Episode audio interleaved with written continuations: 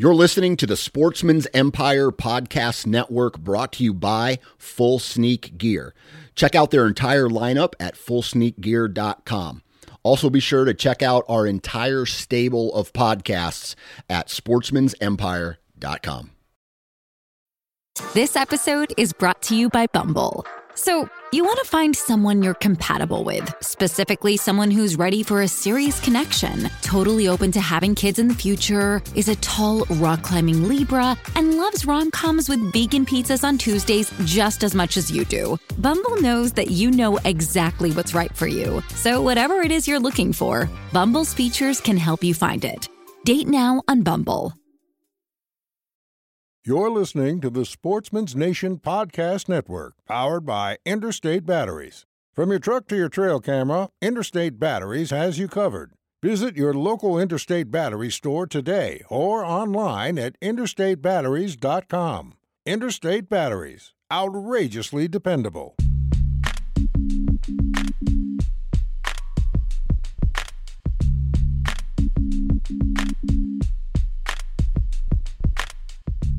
Welcome to the Nine Finger Chronicles podcast, brought to you by Exodus Trail Cameras, the number one podcast for bow hunting product information and hunting stories from across the nation.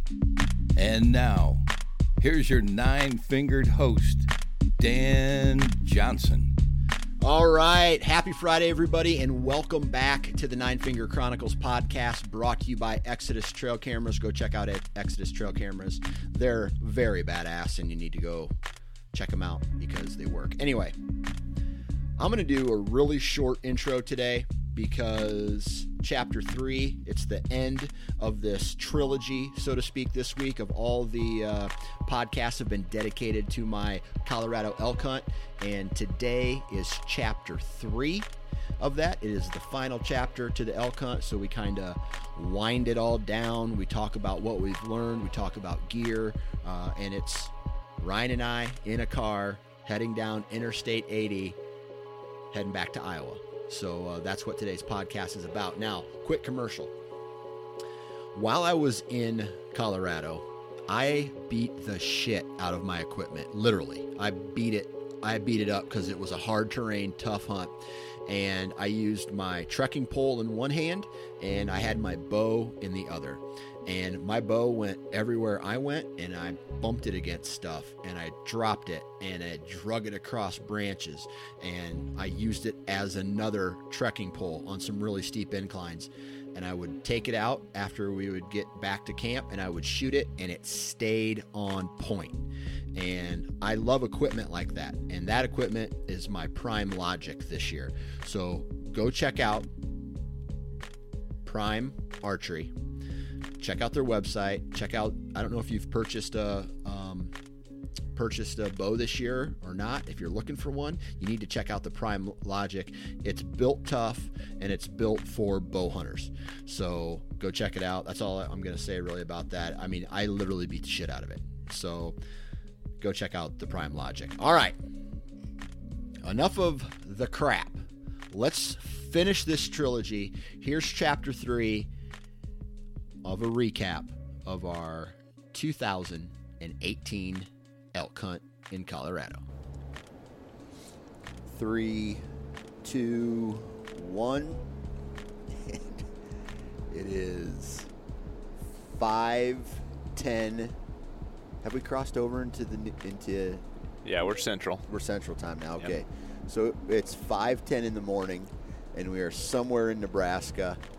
Uh, we're on our way back from our elk hunt. We figured what a better time to do a podcast than right now. We've been up for, I mean, you really don't sleep when you're uh, riding shotgun, right? You no, just kind of really. your eyes are closed, and then every time there's a bump, you're like, oh, what? Hey, huh? Are we gonna die in a wreck? Right. Wake up, arms numb, hands yeah. numb. Right. Something's numb. Yeah. Yep. So we're uh, driving through Nebraska, and I figured, hey, while we're both extremely exhausted from this elk hunt, why don't we uh, do a podcast on the road? So that background noise that you hear is Interstate 80 underneath of our tires, and uh, we just we just finished one of the most grueling physical tasks that we've that we've done. Right. So this is chapter three of this whole story. Uh, chapter one was gear, expectations, uh, training. Uh, we we recorded that one on the way out here. We recorded chapter two at the cabin after uh, day one and day two.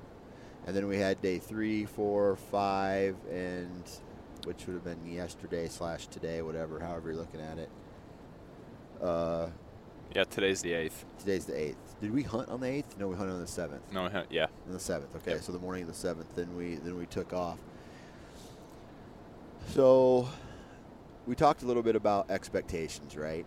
Uh, and you know, we talked a lot about phys- the physical demand. So you have this little watch on your wrist, and You make it sound like it's a, a woman's watch, like it's a Well, it's it's- petite. no, well, I mean, it, it's it's little uh, compared to like I don't know our backpacks. All right, you have this device you wear. It's a, basically a watch, and it measures like calories and elevation, and it tells time, and you know it can do like long division or whatever. it's just like it's not a Casio, uh, you know, the little calculator. so. Oh, hey, we.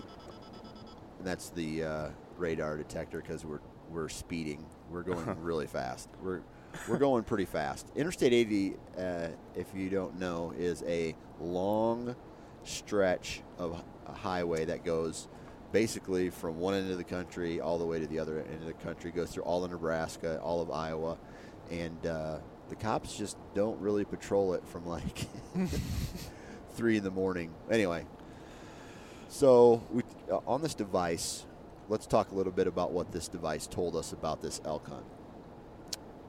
On average, how many calories did we burn in a day uh, do, uh, In- throughout this trip? In a 24 hour period, active and inactive calories together was about 5,000. That was about the average. So, sleeping and and hunting, right? All Exa- the yeah. entire day, right? Yep. So five thousand total calories. Now, you had a measurement once. Uh, one of the measurements was, uh, man, from from camp to our first hunting spot was seventeen hundred calories, right? Yeah. So that tells me that the 520 calorie breakfast that I ate was burnt before we even got to our hunting calorie. Oh, yeah, was our hunting. Yeah, our hunting uh, spot. So it, it, I felt that no matter how much I ate, I, it's like I couldn't force any more food or water in my in my body, and I, I felt like I couldn't eat anymore, but our body needed it. So I, I felt I was force feeding myself at some point. Oh yeah, mornings were the worst for me. Right. Like just trying to get all that food in, you know, something that's really dense.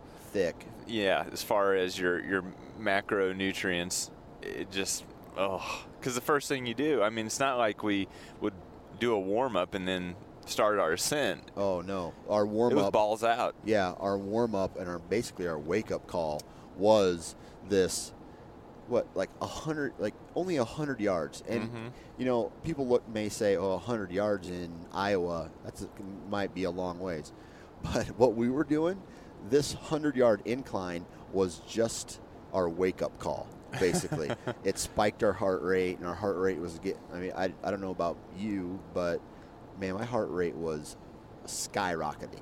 I mean, and it was just like boom, boom, boom, boom, Oh, boom, yeah. boom, boom, boom. Mine was 150. As like as soon as we got to the top of that very first yeah, little incline. yeah, and then it pretty much, it pretty much maintains that for the rest of the climb. I mean, Yep. We burnt a hundred and seven. You know, obviously, the the amount of energy that we used, right in in that what, what that's like a mile and a half, two miles, as a crow would fly, Right. to get from the cabin to that first hunting spot. So, seventeen hundred calories in two miles.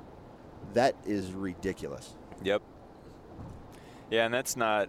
I mean, so if you calculated in our body weights, because you know it's calculated to my body weight, Right. you're probably well, you are. You're burning more calories.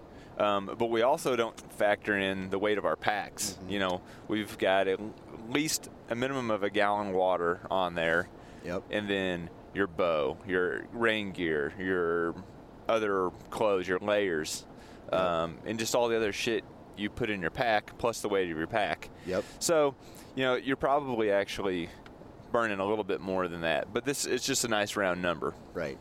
So, would you feel comfortable saying that we we probably burn six thousand calories a day over Um, over the course of a day? I don't know.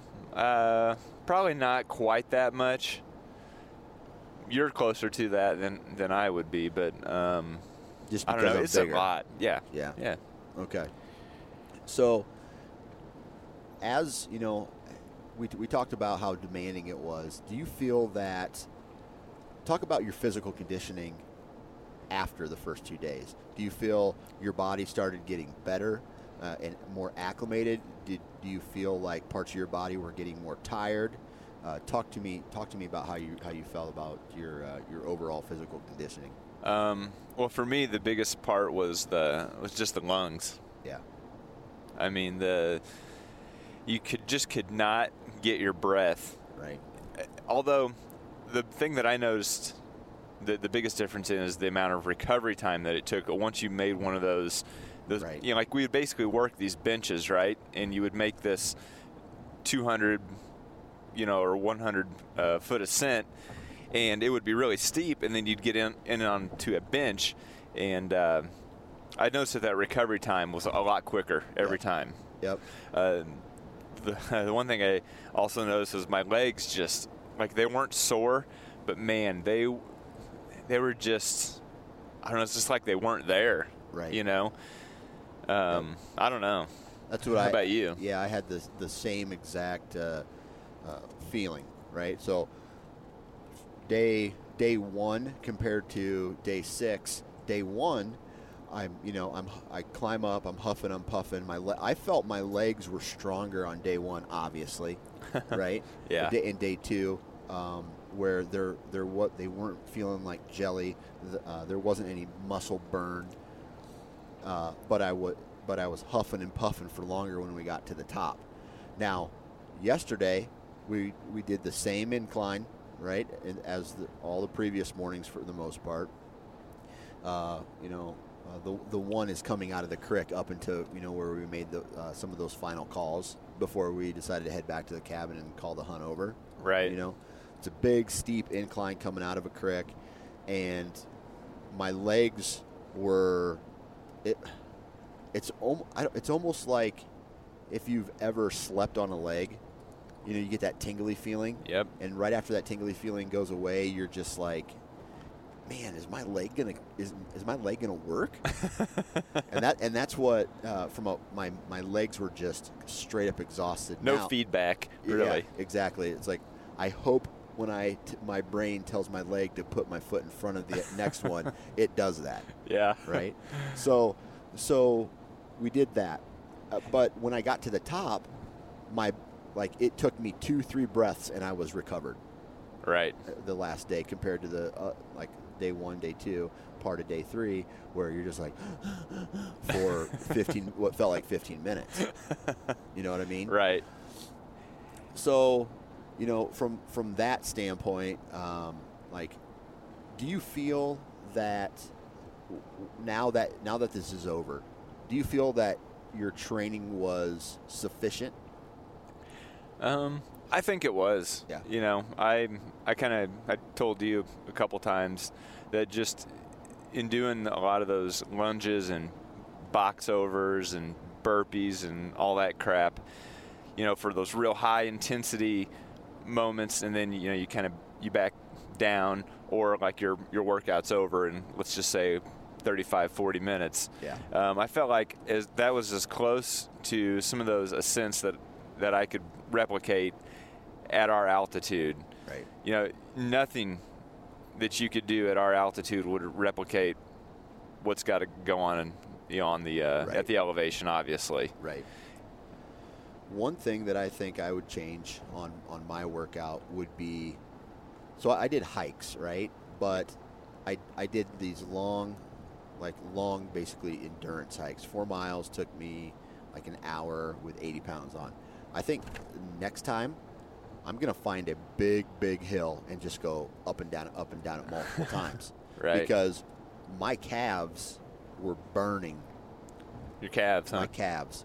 Uh, it's something that, you know, if you don't have a big steep incline to walk up for, not, I'm not talking like, I mean, there, there were days like when we would go. Um, let's see, not uh, yesterday, but we went to that little hidden meadow, and then we climbed up to go ch- check his trail cameras. Right? Right. You're not, you're not walking uphill for hundred yards. You're walking uphill for two straight miles. you know what I mean? Right. To get to that, Yeah. and then then we come up to a pitch, and it is it's like 40 degrees incline Yep. uh, to get up to that that bench. yeah, you're leaning into the Yeah. into the hill. You have to use your hands to climb, and I figured, I, you know, my calves. I I wasn't training my calves hardly at all. You know, I would do my deadlifts and stuff, but that was more for my quads and my ass. But you know, I, I feel like I would do more maybe calf raises or, you know, when I do my weighted pack uh, exercises, I would uh, find steeper hills to climb Uh-huh. up. So, but other than that, I think I acclimated better this go around compared to my last uh, elk hunt. I, what else did I do? Uh, acclimated better. Uh, my recovery time was great towards the end. I felt overall, I felt better uh, physically. You know, yes, it's grueling. Yes, it's punishment, punishing. Yes, it. I mean, there were times in in that deadfall. you know, like it wasn't just day one and day two. It was every single day Yeah. just lifting your feet up over your waist to get over a log, and you're doing that for hundreds and hundreds of yards. Oh yeah. That takes a toll Yep. on, and those on you. those logs with all those branches, you know, it's not like these, this deadfall. When, when a tree is freshly fallen, the the branches are limber. You know that you can bend them easily. Yeah. These pricks were stiff. I mean, it's like just like spikes. You know. Yeah. I mean, my legs I are beat yeah. to shit. I wish everybody here could see Ryan's legs. it looks like the mob got a hold of him and just beat his legs with like a bat or something. There's bruises from his knees to his ankles on both sides. I got scabs all over. I look like a meth addict. I got scabs from my knees all the way down Right. from getting poked, you know, with the, with these sticks. So, you know, the calorie intake, it's almost impossible to keep up. The water intake, I felt I felt really good with my water intake. Every day, uh, minus day one and day two, I came back to the cabin with extra water. Right. And still peeing. Yeah, and still Yeah. and still peeing. Now there were a couple times where my pee turned yellow. I started getting headaches, um, but it was one of those things where it just took me, you know, slam a bottle of water and then make sure, I, you know, when I get back to the cabin, you know, drink as much water as possible. The next morning, I'm hydrated again, and uh, um, so from a water standpoint, I think because I, I took two liters in with me every day, two and three bottles of water in- Right. in my pack. And I felt, you know, I felt pretty good. There were a couple days where, um, man, what day was it? It was the end of day three, I think. Was it the end of day three where you're basically you, you basically had to motivate me to walk uphill? You're like, Dan, we're almost to the cabin, man. We're almost Come to on. the cabin. You can do this, man. And I'm just like, I was exhausted. I was Yeah. toast. And um, I went out every single hunt, and then you went out on one evening hunt, and I stayed back on on an evening hunt, and I just, I think my, I, my legs needed rest. Uh, you know, obviously I didn't miss out on much. Right. So from a from a body standpoint, uh, you know, and calorie intake, that you know, I wanted to get that on the table so everybody knew kind of what we went through, how many calories we, we burned, you know, how steep we were climbing. And for me, you know, I've had two ACL replacement surgeries over the years, one in each knee. And going up is hard work. Right. Right. Your lungs are blasting. Your you know your ham your hammies and your ass cheeks are are working OT, and but for me, going downhill was a son of a bitch. Yeah, you said that placed a lot of strain on on your knee, On and it does on knees, that yeah. ligament. Definitely does. Yep. And if your if my boots got wet, right, as I as I'm walking and my boots get got wet, it kind of stretched them out a little bit. So I would have to, you know, I stop and tie my shoes and retie my shoes, get them tight again. But when you're going downhill on that incline, your your feet slide forward. You know, they're not, you know, you may not, they're not supposed to. But when you're wet and you're doing this for miles and miles and miles, Well, and it's such a steep incline Yeah. too. It's hard not to get any slippage. yeah, you're walking on. So, so Even though you should be sidestepping, it's hard. yeah, exactly. Well, it's you know, yeah, you should be, but over deadfall, it's like you're just trying to get by any means possible. Yeah. you know what I mean. And you know what? And I feel like we're really overemphasizing. and Listeners are probably going, "What the hell?" They're not even talking about hunting. They're Yeah. just talking about how hard this was or whatever. But I think that it's good for people to know how taxing this hunt actually is. I mean, this is not your typical whitetail hunting where you might get an elevation change of two or three hundred feet from, you know, from one cut to the top of a of a uh, Yeah, a bench or something. yeah, yep. This is It's a reality check, is what right. it is. I mean, you know, we're not talking about hunting, but this is part of the hunt. Right. We just didn't sit. We just didn't sit at camp and uh, bugle in bulls. Right. I mean, that's not what it was. You know, after day two, we didn't even hear another bugle for the entire trip. Nope. Okay? So we were chasing ghosts. What's that mean? Walking around and setting up and calling and setting up and calling and walking and setting up and calling and walking and going up and then going down and then going up and go and repeating and repeating. And so yes, it is it, you know, it is part of the hunt. And man, uh, it got tough there after a while.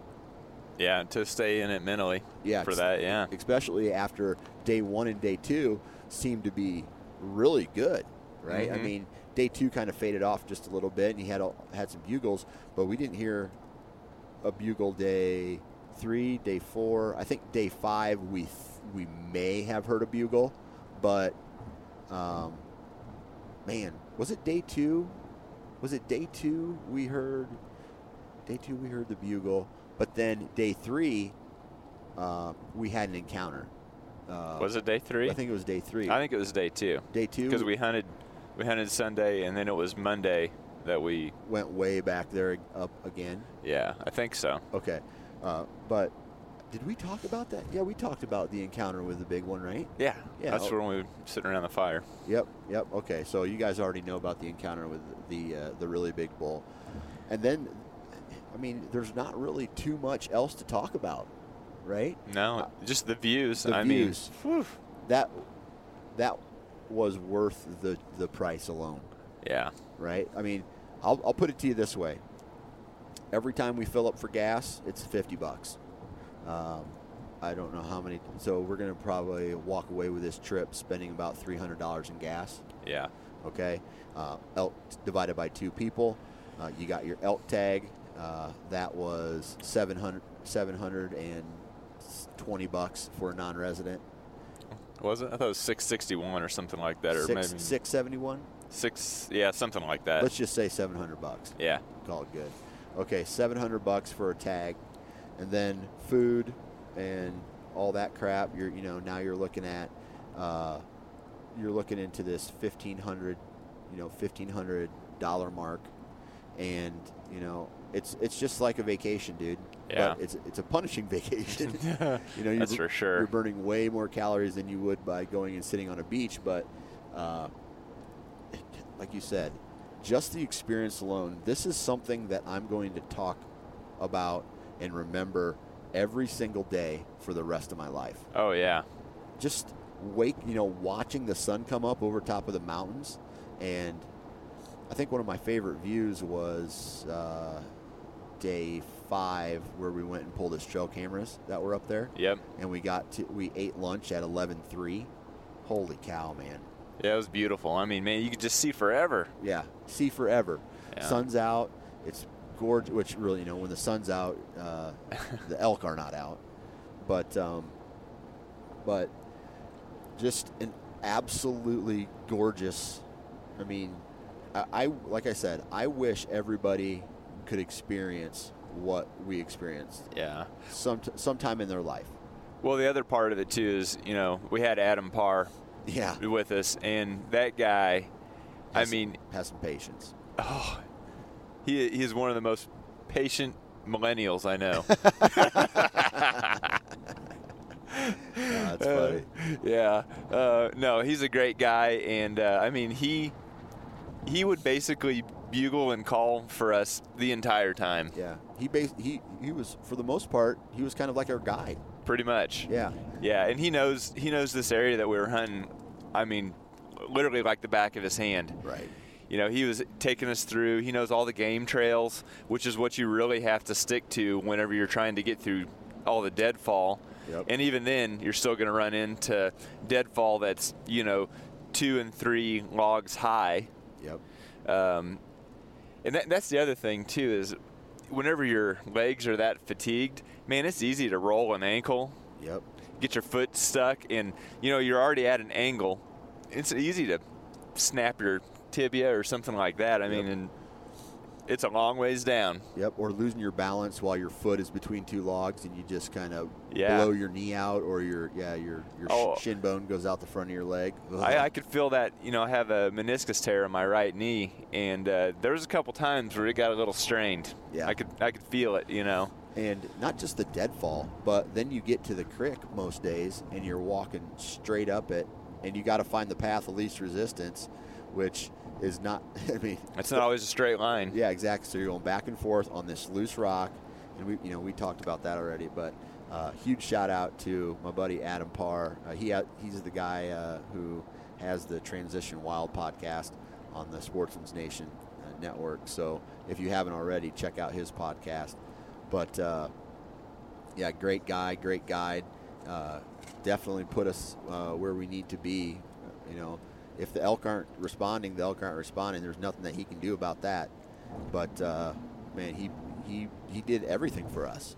Yeah. Ba- Basically, I mean, he put us in the right positions. There was, we went out by ourselves uh, one evening, uh, did what we thought we could do. But uh, yeah, uh, huge shout out to him. You know, it's, it's always good to have a contact that lives out there. Oh yeah, and then not only not only that, but he also provided us with a professional camera guy. oh, Charlie.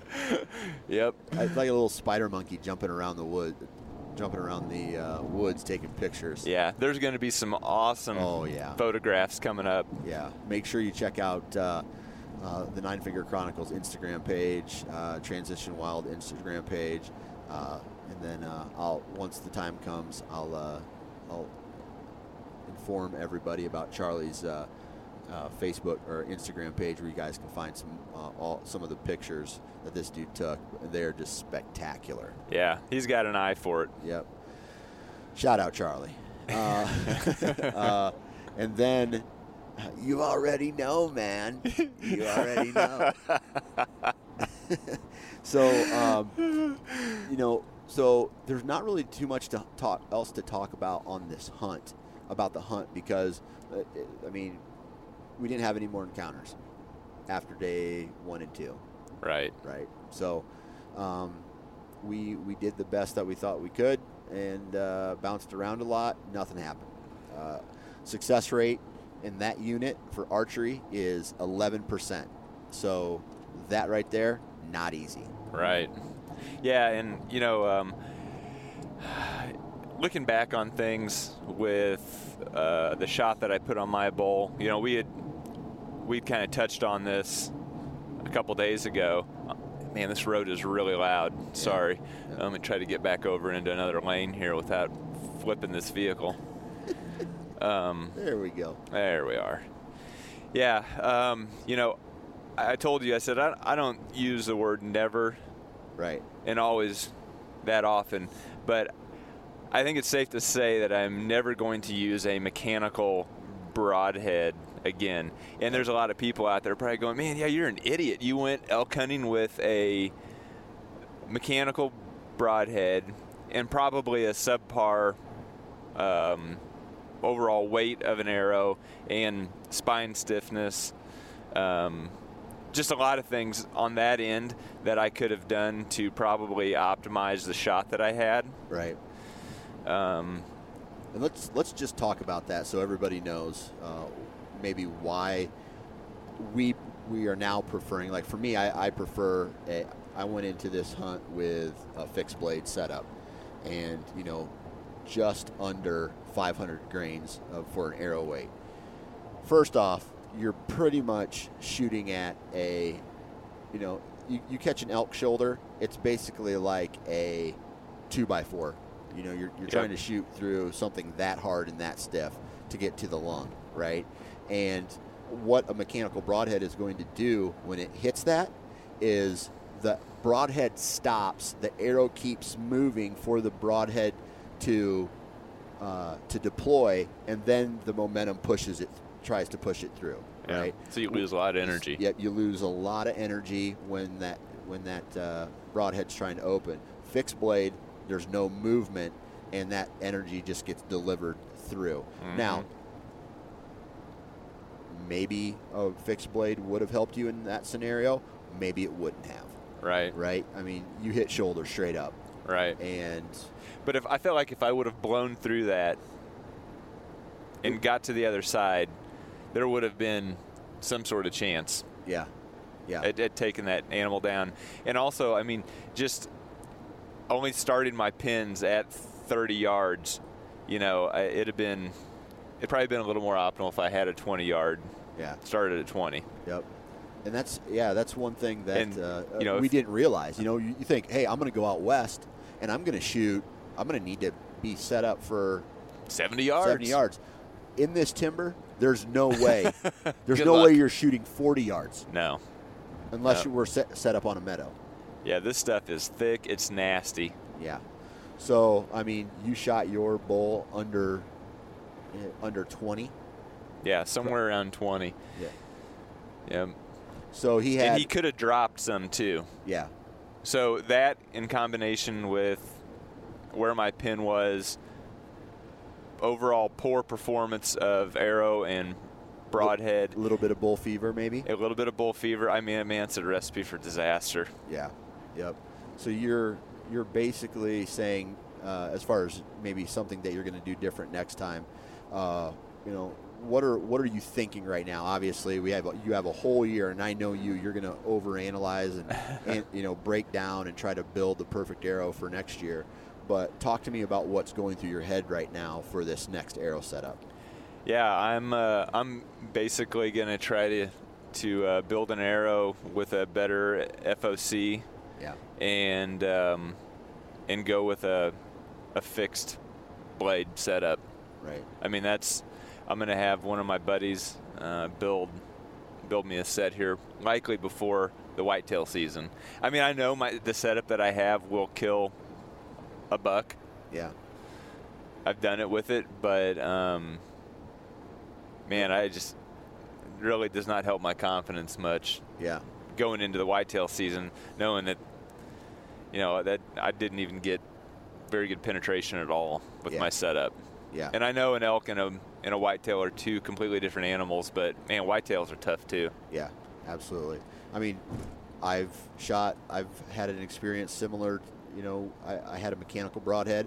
Uh, probably lose some lose some momentum on a 210 inch deer, Yep. right? So it hit a bone, and you know, a, a fixed blade may have gotten through that, uh, maybe a little deeper. Uh, so that's kind of my whole why I now shoot fixed blade broadheads Yeah. right? Um, it's just kind of a what if. Like, great, you know these these big deplo- you know big wide open. Uh, I don't know. I, f- I feel like if you're going to take a bad shot with a fixed blade and a bad shot with a uh, mechanical, a bad shot with a fixed blade is going to perform better. Yeah. And you know, I'll admit I I stuck with a mechanical over time because I was lazy as far as tuning my arrows. Yeah. You know, not really tuning the bow. I mean, on- once a bow is set up, there's there's not a whole lot you're going to do really to optimize that. I mean, like left and right, yeah, um, but you're still your your arrow is what is is taking the energy from the bow and getting it downstream. Right. Right. Um, So yeah, it's it's laziness on my part. Yeah. All right, so let's talk about some of the gear that um, any anything else that you might change uh, as far as gear is concerned. I mean, we beat the shit out of our equipment. Oh yeah. Everything from our hats to the bottom of our boots and everything in between. Yep. So, any other changes? Um, I'm gonna go with a taller boot. I'm gonna go with a 10 inch. Yep. Um, I'll probably go with the Crispi guide. Uh, I have the Nevada right now, and um, it's just I think it's too short Yeah. for me, anyways. Right. I could have used a little bit more ankle support. Um, I've told you a couple times I like the full grain leather or all leather boot rather than any synthetic in it. I feel like they don't stretch as much. Um, but that's so that's probably the, the one thing I'd change there. The other thing we talked about uh, was the socks. Yeah, we had this little conversation. I said, me and Ryan, uh, right before we fall, fell asleep uh, on one of the last days, I asked him, "What are the, what what do you think is the most important uh, piece of gear you have, and what is the second most important uh, piece of gear you have?" And number one was boots, and number two was a sock, the sock. So Yep. that tells you right there how important foot care is on these hunts. Oh God, yeah. Well, you're, it's game over if you get blisters, you know, any sort of rub marks, Yep. hammer toe. Yep, absolutely. And knock on wood, man, I walked away with no blisters. I walked away with no hot spots or no cramping. Yep. Um, you know, when my when my boot got wet, I had to t- tighten it up a couple times. But other than that, man, my boots performed very well, and we beat the shit out of them. Oh yeah, yeah, we did.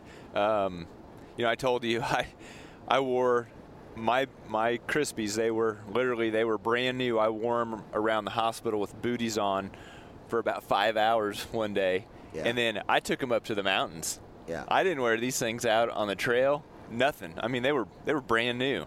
Yeah. And I don't have any blisters. I have no hot spots, no rubs, no nothing Right. like that. Yep. So I think I think that's a, a testament right there. Yeah. So, um, how much did you pay for your boots? Um,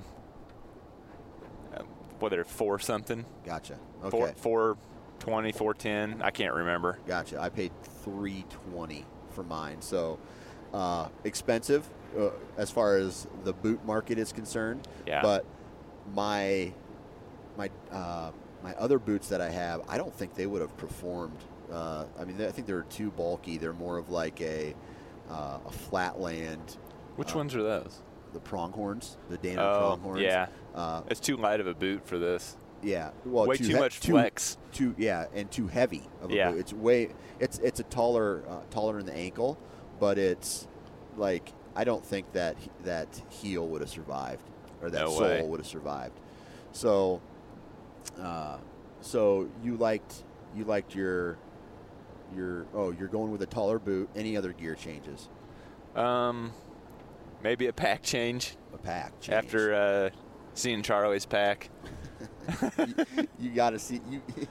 if you guys don't know about Ryan, he's like, I, I gotta have that. I gotta have that. If he finds something better than what he's got, Yeah, so it's a curse. yeah. So, what what don't you like about your current pack that you use? And tell everybody what kind of pack it was. Uh, so it was a Mystery Ranch um, Pintler. Okay. and uh, size of the pack is good. And I mean, you know, Mystery Ranch makes a ton of different packs. This is just the one that I chose. It, I did get it on sale, so that was part of it. Yeah. Um, it doesn't have a lot of small compartments though for like those rapid access kind of atom or uh, items. Yeah. It has the one top, and then that's pretty much it. And in, on the insides, it basically splays open. You know, like it's a Y, has one of those big Y zips on it. Right. Um, but it just it kind of rode a little funky on my on my back. I think I told you my traps were they were shot, you know. And I know there's things you can do to make those to make adjustments. You know, you you should be wearing a pack so that it's riding on your hip and so that your hips are taking the brunt of the weight. But even in a, in adjusting it, I I couldn't get it to ride quite like that. It would sit too far off of my back. And you know, maybe I could have messed with the actual placement of the pack some. I could have uh, you know like basically broken the pack apart, which is how you adjust the mystery ranches. There's like a a uh, plastic like a, a splitter for lack of a better term that you take and you break the velcro and then you run the pack up and down the, the frame to better place the yoke over um, the spine of your uh, scapula on your back Yep. so um, you know i probably could have messed with that some but i still don't feel like it had it wasn't quite as much support in the back that i wanted especially whenever i put on um, charlie's pack Yeah. Yeah. that uh, what brand is it Kifaru. Kifaru Yeah. yeah So, dude, I'm telling you, I loved my pack. yeah you you had a lot of uh, a lot of praise for that pack Oh man, not you know. So an out, outdoorsman outdoorsman, yeah, and I trained with it, right? So Mhm. I had there's there's the bracket I can I- there's a set of Allen wrench uh, or Allen screws that hold it to the pack that you put your weight plates on and train with, but then you have um, you take that off and it's just like this these little clip systems that you put through and pull. I don't know how to describe it. It's like a there's an opening. You turn the the clip sideways, stick it in, and then you open it up, and then that's what holds everything into place. So I didn't have a full pack, right? I, I, I basically had what they call their muley system, and it's a it's a small pack that basically was big enough for um, two additional layers uh, my insulation layer and my shell jacket uh, my extra two three bottles of water there's two compartments on each side for uh, where i put model, uh, my bottles of water and then a bottle of water inside with my like Clif bars and my apple and uh, you know like some extra stuff like uh, my headlamp and uh, and then there was a little uh, another extra bladder uh, compartment that I didn't use, and that's where I kept my rain jacket in. So we had a my pack. My pack was money yeah um, as far as packs are concerned. So uh, now, any what else? Because I know there's some other things that you we, that we talked about changing. Um, as far as clothing Yeah. goes, you know, um, I really like the system that I had. Yeah. I mean, how, how many times did we put a layer on, take a layer off, Oh, put a layer on, put another layer on, take them off? Especially the days when it it rains Oh. and then it stops. Man, and then it rains, and then it gets it gets sunny. Then it like five minutes later, and that's the mountains for you, right? right. So, um, And you're like, damn it, I just put this on. right, right, uh, and and then you know you stop to call, and you get cold, Mhm. right? So you got to put your insulation layer on, and then if it gets even colder than that, then you got to put your shell on top of that, right? So, I mean, I- I think next time for me, I might go with a heavier duty insulation, uh, so that way I don't have to maybe wear a shell on top of it all the time. I, I will still bring my shell, um, but What shell did you have? I- You had- okay, so I had um, I had the mountain pants, I had the mountain the mountain jacket, uh, and then I had the Kelvin, and these, this is all Sitka, and then I had the Kelvin um, Vest. Kelvin Light vest as my Yeah. insulation. Now they have a Kelvin Light uh, a Kelvin jacket that I think next time I will probably go with a full jacket instead of the vest, but um, uh, then I had a merino base layer from Kuiu. That was my that was my uh, top base layer, and then I had another little shirt from a company called uh, Element Camo, but and it's just basically a uh, uh, a synthetic. I don't even know. Like not- a poly blend. yeah, poly blend, real light, very comfortable, dries very fast. But I don't even know if that company's going to be in business anymore. I went to their website and it's just you know everything's like sixty percent off, sixty percent off. So Barely operational. yeah, I don't I don't even know about what's going on with that company. But um, Wool is a big deal, though, right? oh, wool, Man. my socks. Oh, yeah. Uh, the, okay. the alpaca. The yeah, Al- Altera, Mm-hmm. Altera socks. Altera, yep. that if I if I'm going to shout out one one brand or one company to go take a look at, it's socks from Altera. Yeah. They, I mean, we walked through some wet, nasty shit, and every day my feet were dry when I took them out of the boot, and they were in there for sometimes ten hours, twelve hours, Yeah. right? and you take you know you take your your your boots wet, not necessarily on the inside. It's damp, but you take your you know you take your boot off, and your sock is dry, Yeah. and it's comfortable, Exactly. and your feet stay warm yep. so it's breathable. And so, if go check out these Altera uh, socks, and they're made with alpaca uh, fur. Yep. Or Yeah, it's a blend yeah, of not alp- sheep wool. Yeah. And uh, man, that guy is fanatical about socks too. Yeah, you had a spoke with him conversation AT- with- yeah, yeah. He he is fanatical, man. Dude loves Uh, socks. He loves socks. Yeah, he's a sock guy.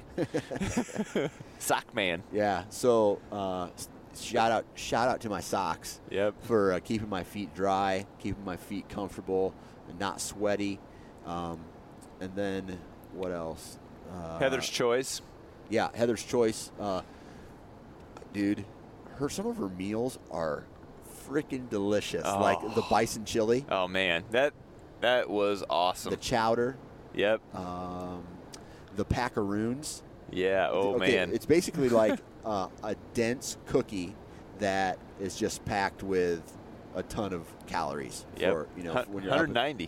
100 For one, I mean, it's no bigger than probably a silver dollar, Yeah, I was gonna say about a silver dollar, but it's about half inch thick, eh, yeah three three quarters inch Three- thick. Yep. And uh, just Damn, they're flavorful. oh my god, what was what the lemon Lavender. the lemon lavender uh, packaroon. Woo, Man, dude. the blueberry almond, awesome. Sweet coconut, I- awesome. Yeah, the black espresso packaroon. oh yeah, I, I or uh, chocolate espresso, whatever that is. I could definitely just munch on those all day long. Yeah. And after you ate it, you weren't like, oh man, I've got a brick in my stomach. You know, Right. even if you ate both of them. Yeah. Um, yeah, man, that's some good stuff. Yeah. Okay. So th- that from the food standpoint, um, let's see. I'm trying to think of anything anything that I would change other than maybe my insulation layer. I might have a, a couple more of the shirts that I had. Like I had the Ascent shirt, which was great for me. Yeah. You know, you were talking about layering up. I was pretty good. I with I basically had a merino um, undershirt on, like a smart wool or icebreakers or something like that. Yeah. And then I wore a um, for my base layer in my pants was either like a Patagonia type. They're real light one. I can't remember the name of it, Yeah. um, but it, it's like a like a poly type fiber pant, Yeah. or the icebreakers. I was using uh, what used to be their 200 um, blend or their 200 weight pant. Right. Um, and I've been wearing that stuff for a long time, and I, you know, I told you I'm like, oh man, I'm soaked, and then I get get done with that, like we, and then maybe like 30, 40 minutes later, and I'm dry. Right. I didn't wear I didn't wear a base layer for my pants. I just wore my my mountain pants. I did just because I don't like the feeling of those damp pants on my legs, you know, kind of. Really? Yeah. I guess I'm just more of a man than you. Well, I don't know. Hmm. I don't know. Every time I looked behind me, it, it didn't look like you were more of a man. well, do we want to talk about that? Uh, hey, I made it to the top, dude. Just not as fast. yeah. Uh, um, but dude, those mountain pants. Did you have the mountain pants? No, I had the. Um, I well, I had. I'm gonna call it the equivalent of a mountain pant. Yeah. Um, Nasica probably wouldn't wouldn't like that because I know everything is geared, you know, systematically yeah, to this specific, or whatever. Yeah, Specifically. but it is. It's basically the mountain pant without the knee knee in it. It's the whitetail version. Gotcha. I just for utility. That's that's the pattern that I chose. Right. You know, those pictures will probably never never make it to any uh, sick uh, Instagram or Facebook or anything Nah, because I was mixing patterns. You know, that's a big no-no. Oh, dude, do not mix patterns yeah, and take your uh, picture. yeah, you're totally screwed. That's not how you become a Sitka bro. Sitka bra. Brah. Hashtag Sitka bro. Bruh. That's copyrighted, by yeah, the way. Yeah. Don't use that. Yep. Uh, but, but the gear, like I, you know, we talked about beating the shit out of our boots. Our pants, dude. I think I Oh. only have one small little hole uh, from all that deadfall. Yep. Me too. Dude, those Yeah, they- pants took a beating. They did. I was impressed Yeah. because usually, And I wore them every single day. right. Every day I wore the same pants. Yep. I had a pair of uh, a pair of pants from uh, damn, who was that? Who's that one company that uh, we got some Predator stuff from? Or oh, Wolf I did. Woolens? Huh? No, um, the other one, That Predator, Predator. Predator camo. Yeah. Yeah. You know, and I'm not like I'm not trying to beat up on them or anything, but I wore pants that would have been like similar to the equivalent, and just in the whitetail woods, I tore the shit out of them. Yeah. The crotch was blown out of them. You know, the Sitka ones have a nice gusseted crotch. Yeah. Um, and I'm just I'm just being real. You know, like I said, yeah. comparing the two. Yeah. Um, yeah, we beat the shit out of those pants and no problems. Right. Another thing I, would- I would like to say, we both have Prime bows, and Prime is a partner in this podcast. I know, full disclosure. and on some of these inclines, I was using my bow as a as a second trekking pole. Right. Right. Yeah. Just getting cams all in the dirt and and just you know using it hard. Yeah. Right. And it, I mean, it went everywhere we went Oh yeah. and like through sticks and, and stuff. Get back to camp. You know, every night we shot a couple arrows to make sure everything was on. No issues. Yep. Beat the shit out of those bows, and they they, performed perfectly. Yeah, they're a machine. Yeah, built very well, uh, and they shoot very well. So go check those guys out. Anyway, Yep. That's a that's me whoring out, Right. Well, whatever. but it was true, right? Yeah. So, Yeah. I'm- mean, hey, I I told you I shot a lot of bows at ATA, and that's that's the one that I came Top- away with. That was. Yeah. Exactly. Yep. So, all right. Uh, I'm trying to think if there's anything else. So, I talked about my socks. My boots performed well. I also had Crispies. Um, Sitka layering system performed very well. You guys wore baseball caps, Yeah. and I wore a merino wool stocking cap. Yep. Now, I don't know. I, one day I wore a baseball cap, and I felt my head got really hot.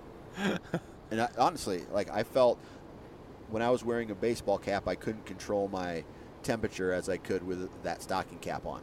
Yeah. So it's very light, very thin, but it's a merino uh, stocking cap, and I felt that I just throw it over my ears when I got cold, take it up off my ears if I got hot, and I I felt that that allowed me to regulate my heat way more when I was going up and down or getting stopping and getting cold than a baseball cap.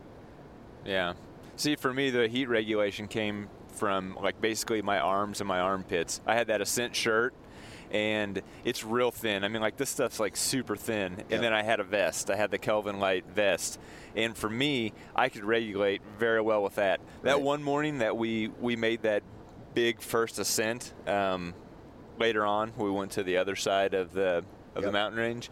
Um, I mean, like I damn near freaked out because I had that rain jacket Yep. on, a Sitka. I don't know if it's a storm front or whatever it is. Yeah. But man, I could not get the thing off quick enough. I Burning up. oh, it's burning down, man. Just it was awful. I'll, t- I'll tell you what's cool though is you were happy with you, and you know this is where uh, you know we're talking a lot about gear. You spent how much for that rain jacket? Oh, I don't know. It's like a three or four hundred dollar rain Right. jacket. I spent thirty-five bucks on my rain jacket, Right. and felt it performed extremely well. Yep. Uh, yeah, know- I never heard you bitch about being wet. No, and I wasn't. Uh, I I wore that jacket uh, every time it rained, and it kept me dry every time it rained. So it's crazy how, you know, there's all this, you know, like your opinion versus my opinion, and what works and what may not work. Right. And dude, I spent, I spent A tenth. a tenth, and I felt it performed very well. Right. You know, it was it insulated and keep me warm? No, it was basically just a, a rain shell, Right. right, that I threw over over top of it, um, and it was from probably made in China, whatever. it was not breathable, but it did the job.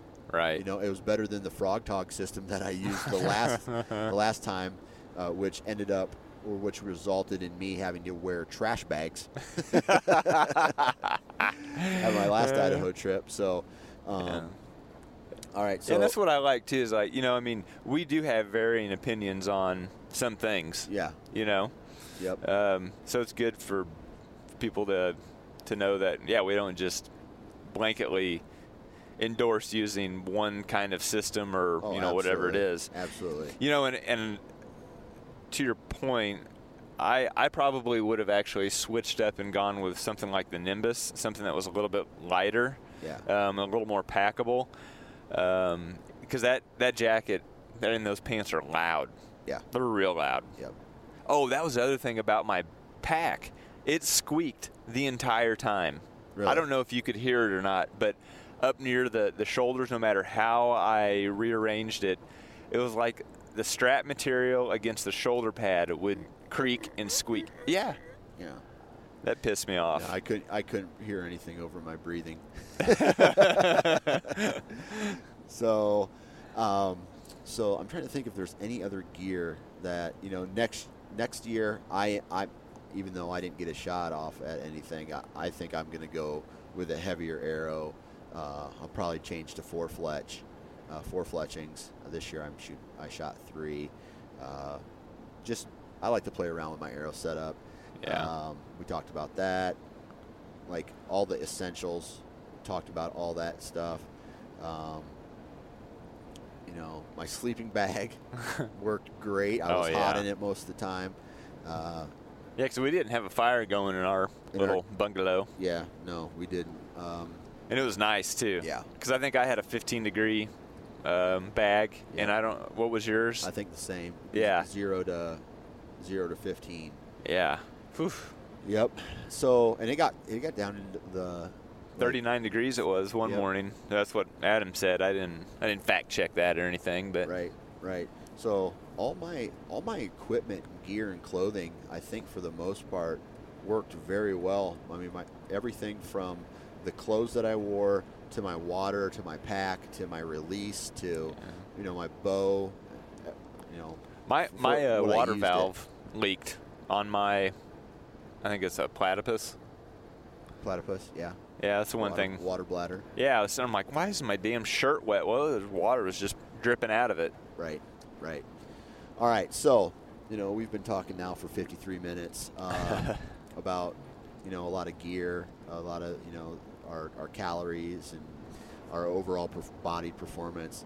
Now, from experience, from day one to day five, I want you, I want Ryan Iberg's opinion on this, like just a high level overall of this entire trip.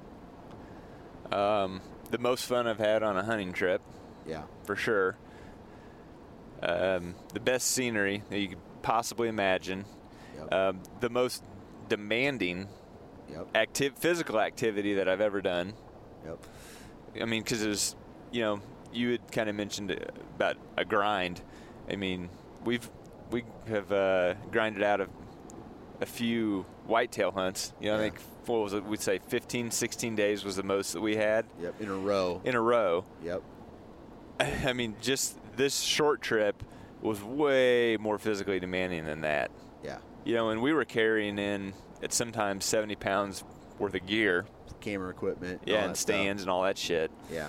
Um, I don't know. I yeah, forgot. we talked. We talked. We talked a little bit about that. Like, so the you know the the grind is different, right? Right. Yes, mentally, I think they're more similar. Obviously, physically, uh, you know, the this elk hunt was more demanding, but I think that like in the rut, you get up and you go out and you either you, you know whether you're tearing up or set you know tearing up and setting or setting up and tearing down and, and doing that all over again every single day. I think the similarities in mental strength are are they're they're similar, right? I, mean, I mean, the grinding.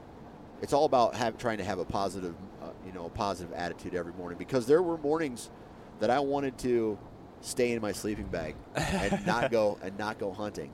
And there's there's were days where you know, oh my God, it's 30 degree, you know, 29 degrees out in November. I do not want to sit in a tree stand this morning. My bed is so comfortable. But mentally, you know you need to be out there.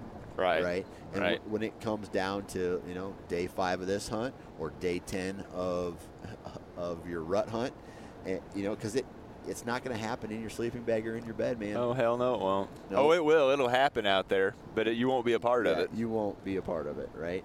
And the conditions as the week went on, we, you know, we knew, right? We knew that the likelihood of shooting a bull as the week went on and the weather conditions changed were not good. Right. But we still went out and we still climbed the mountain every single day uh, in hopes that we'd get lucky, Yeah. right? And I don't know. And you know, other people's experience with elk hunting may be different than what we had, also because of, a, you know, variances in terrain Right. and elevation. Yep. Yep. Um, you know, there's, I know other people have have elk hunted in just basically aspen groves that were, you know, they, they weren't very steep. Um, you know, you were still at a decent elevation, but basically the elk kind of migrated through the through the area. Yeah, we were we were busting ass to get away from everybody, Yeah. right? We did not see another hunter, Nope, we did not. which was awesome. right. Yep, that that was pro- and, and the reason we didn't is because we busted our ass getting back to these spots, Right. right? So I'm gonna, I'm, I'm going to end with this. Like I said, this is something that everybody should try. Uh, if go outside of your comfort zone, you know, because if if you're thinking about doing some kind of mule deer hunt or elk hunt, it, you know, obviously a lot of the people listening to this are probably in the you know, east of the Mississippi, right? Hunting in states like Pennsylvania and Michigan, uh, you know, all the Midwestern states, even some of the southern states. And if you ever get the opportunity to go and try something different, like a western mule deer hunt or a western antelope hunt or an elk hunt, you don't have to do what we did. You know, you don't you don't let the physical, um, the physical struggle that we talked about, like deter you, because there's plenty of opportunities out there for way less aggressive terrain. Sure. Right. Um, you, I mean, you still are going to have to put in work. You're still going to have to do your digital scouting. You're still going to have to do all these. You know, there's a checklist of things that you need to do uh, to complete. You know, to even you know take step one onto planning that hunt. But killing an animal or not killing an animal, I feel that the experience alone is worth every dime I spent, every minute I spent uh, preparing for Yeah. for this hunt. Yeah. And Every minute away from your family. Yep, and and I'm and we talked about that. You know, I'm I cannot wait to see my children. Oh, man, You no kidding. I cannot Yeah, my wait wife. to see my wife, and you know, it was it was hard for my wife to take care of my three crazy ass kids while I was while I was gone, and uh, I think I'm gonna come back. I think for you know, sounding selfish, I think men need this kind of thing. You know, a lot of us are in dad. No, everybody does. Yeah. To decompress. Yep, un- unwind and just un- disconnect from everything. Yep. Recharge your batteries. Yep, I'm going to come back from this hunt. I, I, I know I'm going to be a better father. Uh, I'm going to be more patient. I'm going to be like all these things. Just I don't know. I'm, I'm just going to come back uh, refreshed and better than what I was when I when I left. So, um, and then just like the camaraderie, like you know, you know, me and you being able to spend time with a friend, Right. You know, getting to know Adam much better, Right. Uh, getting introduced to some of Adam's friends, and just b- basically making more friends, meeting more people, and just Yeah. Sharing the love of hunting and absolutely the love of nature. yeah. period. You know, because because yeah, we all love hunting, but every time I looked back or at somebody else, what were they doing? They were looking up at the mountains, That's right. doing the same. You know, like, you, and if you're out there hunting and you're so focused on hunting, guys aren't doing that, but everybody did it, and it's because of their love for nature, right. right? I don't know. I, I, I, just am, I'm so blown away by everything that went down on this trip, and we kind of ended it with some bitchin' tacos, dude. Oh man, that's right. you know, on, on our way down the mountain, we stopped at this small town. We had uh, we had some uh, tacos that were mind blowing, uh, and then and some queso and some chips. chips and queso, Mm. and uh, and here we are. That's We're right. uh, like 70 miles from the Nebraska Iowa border, and uh, we're slowly coming. This trip is slowly coming to an end. That's right. So you, you think uh, this is something you want to do next year? Oh, absolutely. Yeah, Yeah. yeah. Uh, and uh, are you excited for whitetail season? Oh yeah, I am. Yeah. Are you? How about you? Oh, dude. I think this trip, though, I, I got in a good chunk of like me time and Yep. outdoor time. I think I'm going to actually, I don't know, this is me saying this right now, uh, first week of September, and I know that when October 1st comes around, everything will change. Right. But I think I'm going to hunt less in the early season yeah. just because I've had this this awesome elk experience, I got uh, you know I got some of that out of my system right now. You know, I kind of I didn't just jump right into whitetail season. I kind of had this I had this trip, you know, and then there's three weeks where I'm not going to be able to hunt, and I don't know. I, there's so many fall activities I want to do with my family, Right. And, and the benefits I've seen firsthand. The benefits of not hunting early season means when you do go into the whitetail season, uh, it's better hunting Right. because you stayed out during that the first you know three weeks of the of October. Will I go out and shoot a doe? Uh, I'm gonna try, but I, I'm not gonna like dive into any good, any decent spots. Right. So, yeah, man. So, thumbs up, Yep. Two Thumbs thumbs up. two thumbs up. I don't know, man. Is there anything else that we need to add? I don't think so. All right, I think I'm done. Six thirteen in the morning. six thirteen in the morning. Uh, Sun ought to be coming up here soon. Yep. I About an hour. right. I can't wait to get like get back home, turn my phone on, flip through all the pictures I took, get those pictures from Charlie. You know, look through those pictures Adam sent, and then have these memories for the rest of my life. Yep. All right, ladies and gentlemen, hopefully you've enjoyed this trilogy.